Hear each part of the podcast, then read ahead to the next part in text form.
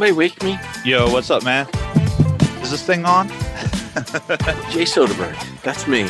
John Luckenbaugh. That's him. Two podcasting veterans, one from the production space, And one from the outer space. and we're, we're, we're QNO Weekly news and tips in podcasting. on podcasts.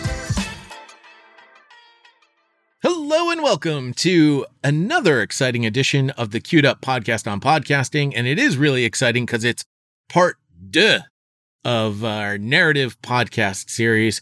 Uh, and by the way, while this is two parts for now, there will probably be a third and a fourth and, and maybe even a fifth part. Who knows? But uh, we're going to keep you folks sitting here on two. I am joined, of course, as all, but by the way, I'm Jay Soderberg, Pod Vader.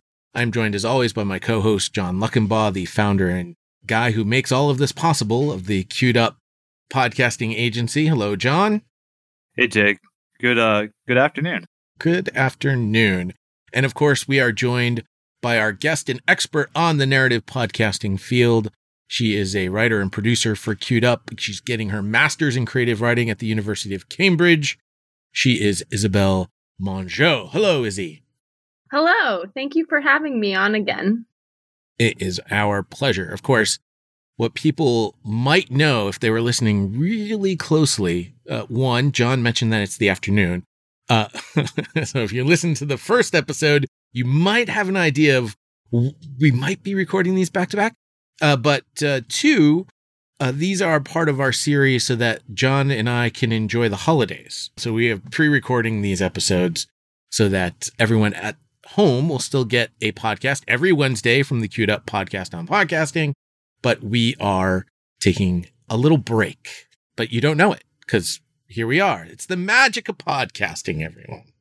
Still snowed in. still snowed in, still have a broken snowblower. Okay. John, we can tell you already, John, that uh, Squadcast worked great for you last time. It did a lot better than last week's. So I haven't gone through and edited it yet, but just taking a look at the files, there was not much packet loss. Woo woo. Let's hope we have the same luck this time. Perhaps the folks at Squadcast heard our previous episode and made a note of it. Uh, we are not here to talk about the tech in podcasting or anything like that. We are here to talk about narrative podcasts. And as we mentioned, this is part two. So if you missed part one, uh, you don't necessarily have to go back and listen to part one before you listen to part two. You might want to. Uh, so make sure that you check it out. Wherever podcasts are heard, you can find the queued up podcast on podcasting to get part one. Here in part two, we're going to be a little bit more creative and talk about some of the more creative aspects of a narrative podcast. And there's a certain structure that one should probably follow, right, John? Absolutely. I'm not the expert in this. that would be more more Isabelle's point of view, but I believe it's uh, a story arc, the exposition, a conflict, a climax, and resolution. I think there's another name for that, but I can't pronounce that. Adding on to what John just said about the story arc, exposition, conflict, climax, resolution, all of those are storytelling elements. And today we're going to be talking about how they specifically relate to podcasts, how you can take storytelling tools and techniques and apply them to your podcast scripts specifically.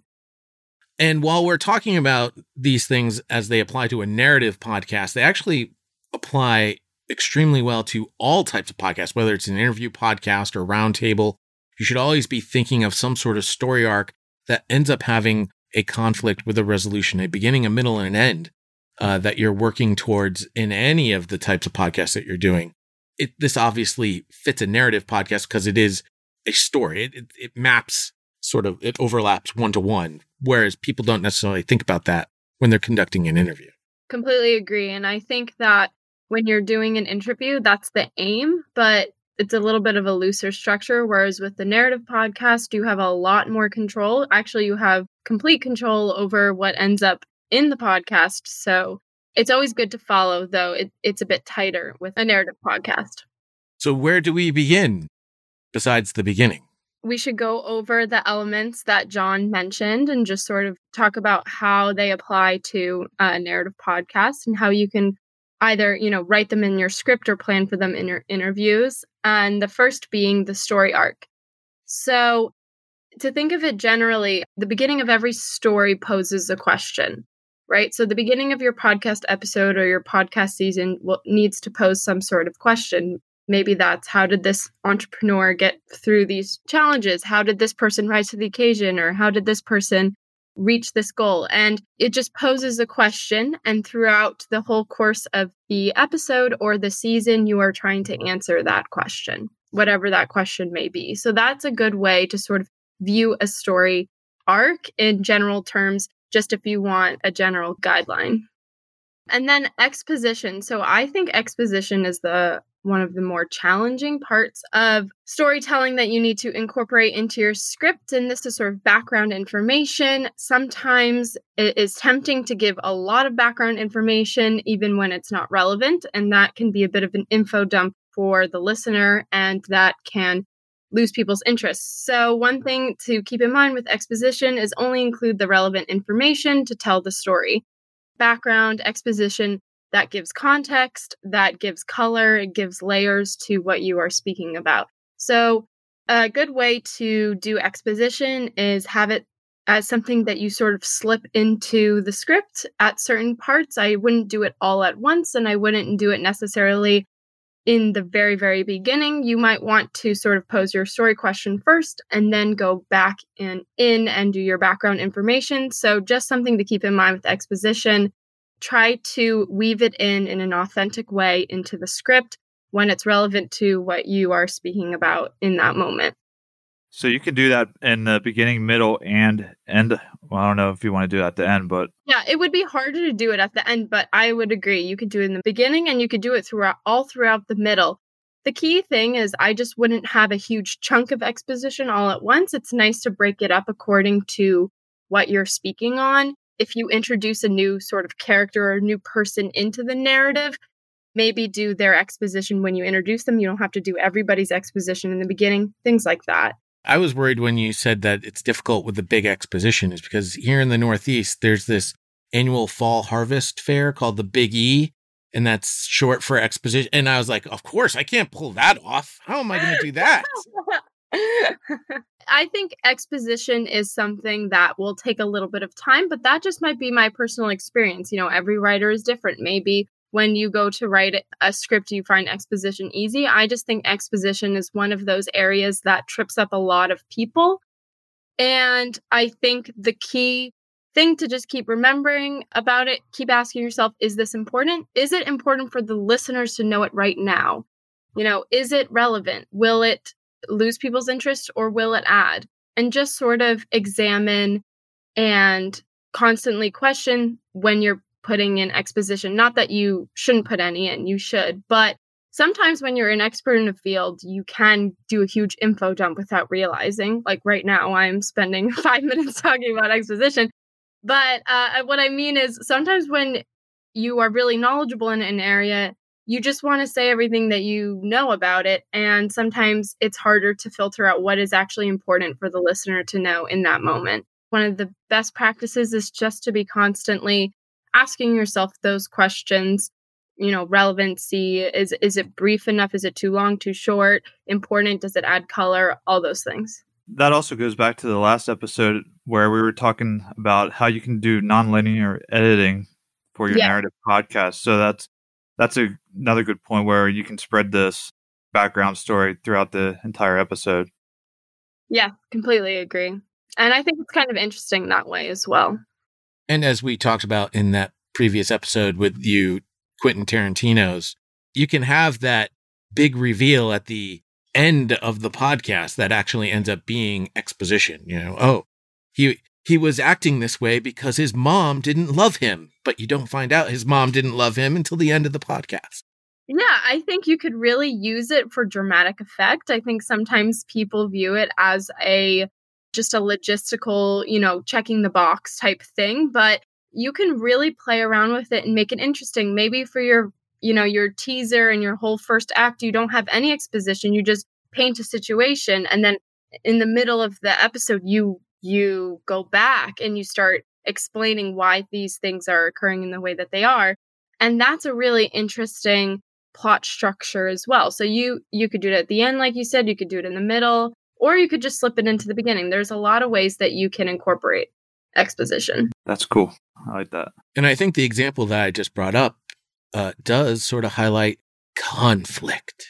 Yes. So even in something I just want to talk about with narrative podcasts, we mentioned it in the previous episode. You know, narrative podcasts could be made out of interviews, real life stories, real life, you know, research that you're doing. And even in these non fiction stories, you have fictional elements of, you know, you have your protagonist. So that's whose story are you telling? Whose story are you trying to express? Whose side are we on? And then you have some antagonistic force. So that could either be another person, that could be, you know, financial obstacles, that could be logistical obstacles, that could be a corporation, it could, it could be anything.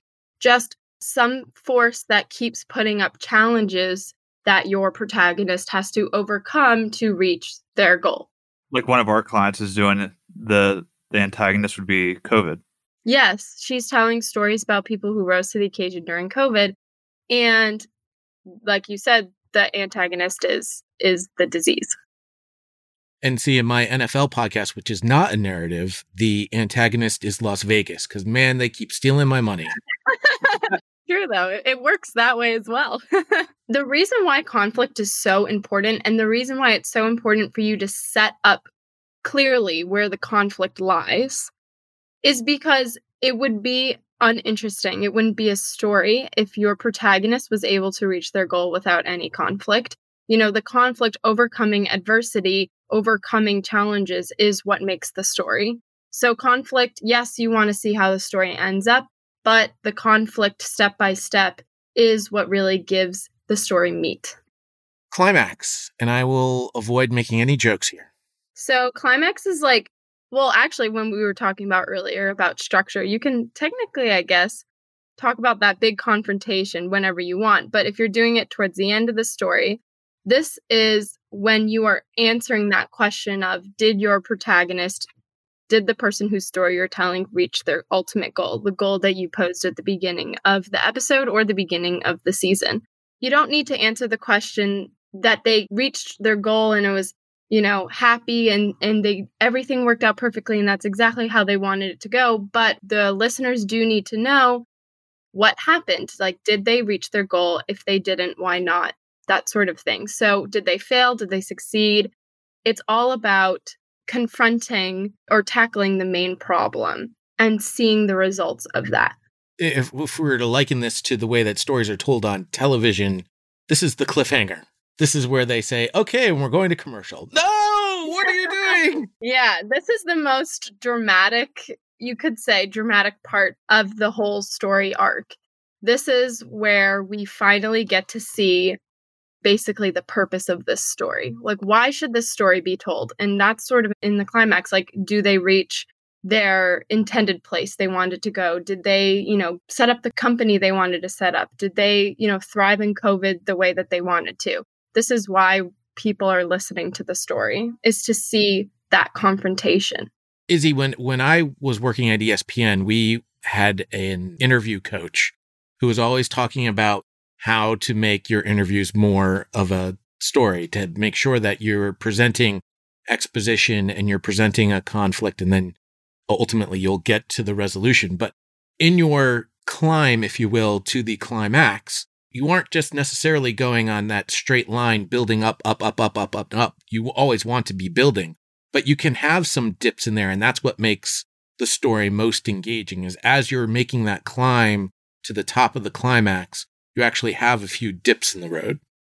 Yeah, you have pitfalls. So I know this is a podcast, so visual is challenging, but it's not just like you said like climbing a mountain going up it's it's climbing up and then dropping down and going up and dropping down again, you know, you have highs and lows and pitfalls. And one of the most effective ways to have a satisfying, you know, ending to your story is to have a huge failure before you have a success. And that's actually normally what ends up happening in life anyway. So it doesn't need to be something that you're fudging.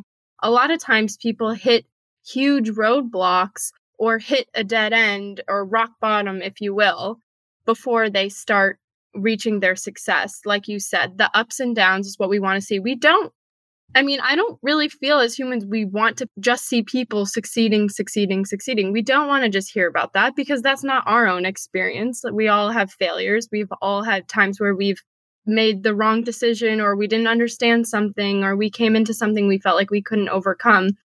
What makes a story so compelling to people is that people end up succeeding even in the face of failure. Not they don't succeed because they never encounter failure. They succeed because in spite of it. So completely agree. The ups and downs is is really what makes people connect to the interviewee and to relate to them and empathize with them. Which is why 2021 is going to rock because 2020 really sucked. You talk about failure. It was no one's year except Amazon Prime. You only one this year. So as we try and tell the story, 2021 is our resolution. We hope. Yes, hopefully, yes. I sort of touched on this just previously, but with the resolution, like I said, I don't think you need to have a happy ending, but you need to have a satisfying ending. And the difference for me would be a happy ending, everything works out, it's all perfect, rosy, whatever. But that's not always how life works out, you know? And a satisfying ending is when that story question, when you finally answer the story question that you posed at the beginning of the episode. Now, it's slightly different from the climax because the climax is like that final confrontation of that question, and the resolution is sort of the answer, if this makes sense. It's sort of where the pieces fall. What are the results of that confrontation? So, some people will have wins, some people will have losses. I don't think you have to force a happy ending if it's not a happy ending in reality if you're writing off of real life experiences but it does need to be satisfying in that it satisfies that goal so even if someone fails to reach their goal you're still answering the question of like did they reach it or not So Isabelle, when I was doing my research on the structure of of a pod, of a narrative podcast, I kept seeing a different word for resolution. It starts with a D. It's hard for me to pronounce. Denouement. how is that spelled D E N O U E M E N T. yeah the final part it's like the final act okay sort of the more specific definition of that versus just the word resolution is that it's like when all of the plot strands come together and everything is either explained or resolved in some way. So, like I was saying with the resolution, you don't need a happy ending, but it's the in that explanation. You need to at least explain what ends up happening. It doesn't need to be perfect, but it will be satisfying if people finally have that answer that they've that they're looking for for over the course of the whole episode or of the season. And to give an example from a non podcast uh, standpoint, one of my favorite movies of all time is The Empire Strikes Back. Go figure. My name is Pod Vader. But uh, there's no happy ending at the end of that movie, although there's hope presented, but the good guys lost. And uh, it's probably one of the reasons why it's my favorite movie. The good guys lost. no, that's not. I always root for the good guys. But that's that's an example of how they did not force a happy ending there. No, and even like if you're looking at a miniseries or something, Chernobyl, an incredibly intense and graphic, destructive, you know, story that has occurred. We still get our ending. We still get a satisfying ending, even though there was so much loss and pain and death. We still get an ending because we learn sort of the point of that story. We learn what ends up happening to all those people, how they managed that crisis. And though all those people died, how they managed to still save millions and millions of lives that were, you know, at risk. And because that story is so dark, you would think you would want a particularly uplifting ending. But we don't get necessarily an uplifting ending. We get an ending that shows the strength of humanity. Like that is satisfying in itself, showing people rising to the occasion, people meeting challenges in in the face of, you know, uh, politics and lack of resources and lack of information. I think that's why we know when we've seen a bad movie or a bad TV show, it's usually the ones that don't have an ending or they leave you hanging and there's no there isn't going to be another episode the next time around. So it's uh, very unsatisfying. Yeah, not even a hint because that's another thing I think you can do as well if you are somebody where there's not this huge big dramatic cinematic ending, even a hint that things are changing or something has changed or a hint at growth or a hint at people coming together or breaking apart, that hint is satisfying because we know that something has changed or will change. So you mentioned people. Are are these the characters of our story? Yes, even in nonfiction stories, every person sort of does it's it sounds say, but they do fulfill a role. They fulfill a function the way characters do in fiction. And like I said before, it could be as simple as your protagonist is the person whose story you're telling. Your antagonist is the force, the person, the corporation, what have you, that is trying to block them from reaching their goals. So you could just have a simple though you know those two roles, those two type of characters. You can also have other types of characters. You can have, you know, the partner of your protagonist, somebody who helps them, somebody who hurts them. You can have people who reach out, you can have people who hinder. Every person has a role. The difficulty with nonfiction sometimes is that you have multiple people fulfilling the same role. And sometimes that becomes redundant. And unlike fiction, in fiction, you could just eliminate, it sounds terrible. In fiction, you can just combine or eliminate those characters. But in, in reality, those people, you know, exist. So that comes down to the storyteller's opinion, what you would want to do with that. So maybe you choose to not include them on that podcast episode, but you include them in a different episode where you can paint them more in a more well rounded light. So characters are important. It's important to think what function or what role each person is fulfilling in the story. Uh, I'm clearly here for the comic relief. So. yeah, I'm not sure what you guys think about that if if you have thoughts on that. No, I agree. I think it's pretty clear that even, again, even in a non narrative podcast, there are characters that have roles to fill. You have a host and a co host. Their strengths, you know, the best co hosts are ones where their strengths uh, match together. So one's weaknesses is another one's strengths so that they can play off of that and they can, they can fit that in. One of the podcasts that I worked on early on uh, at ESPN was the fantasy focus and our expert wanted to be the bus driver or the host of the show, sort of doing all of the uh, things you need to do in welcoming in an audience and driving the conversation when it was pretty clear early on that the co-host should be the host and the expert should be sitting in the expert seat and let the co-host bring the conversation to him rather than to him bringing the conversation to himself and then answering his own questions and then the co-host chimed in. The co-host was just as much of an expert as the as our expert. It was just a matter of how are we going to really highlight whose role is what. And once again, I was the comic relief on that show too. That reminds me of there is a podcast I listen to.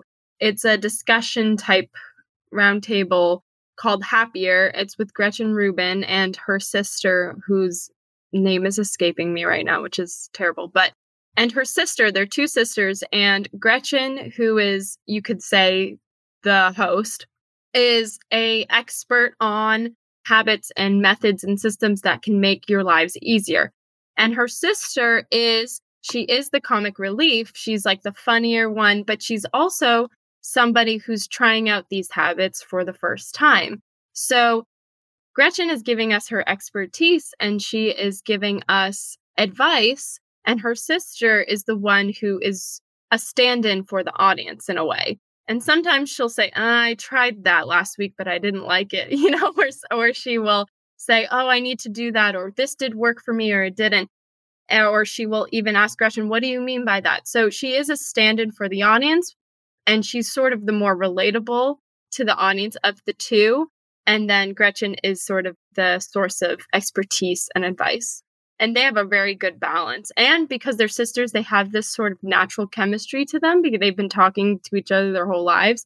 So that if you're looking to try to figure out roles in nonfiction or even non-narrative podcasts, that's a good example where their roles are clearly defined and it works out really well. Yeah, I think John is definitely the audience stand in in this regard, but you don't look anything like my sister, John. I've listened to a couple of those episodes, the the happier episodes, and I, I mean, I've enjoyed them.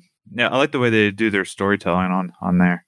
I agree. I think that's a that's a really good um, example of it's not necessarily a strict narrative podcast. I would say it's more discussion based, but they have some narrative techniques in there that work really well. Right. Conversational dialogue, I would suppose that's exactly what we've been having right now. Again, just referencing the the first part to this, when you you know reading your script out loud, it's really important to to pick words that and vocabulary that works well when listening to it instead of just reading it. Some words are just too long or just don't sound good. They don't sound appealing to the listener. I wouldn't include those. So just reading the script out loud and trying to go for a more I would say I would suggest telling the story the way you would to a friend, but in a more structured ed- structured edited way as opposed to writing a very dense analytical essay.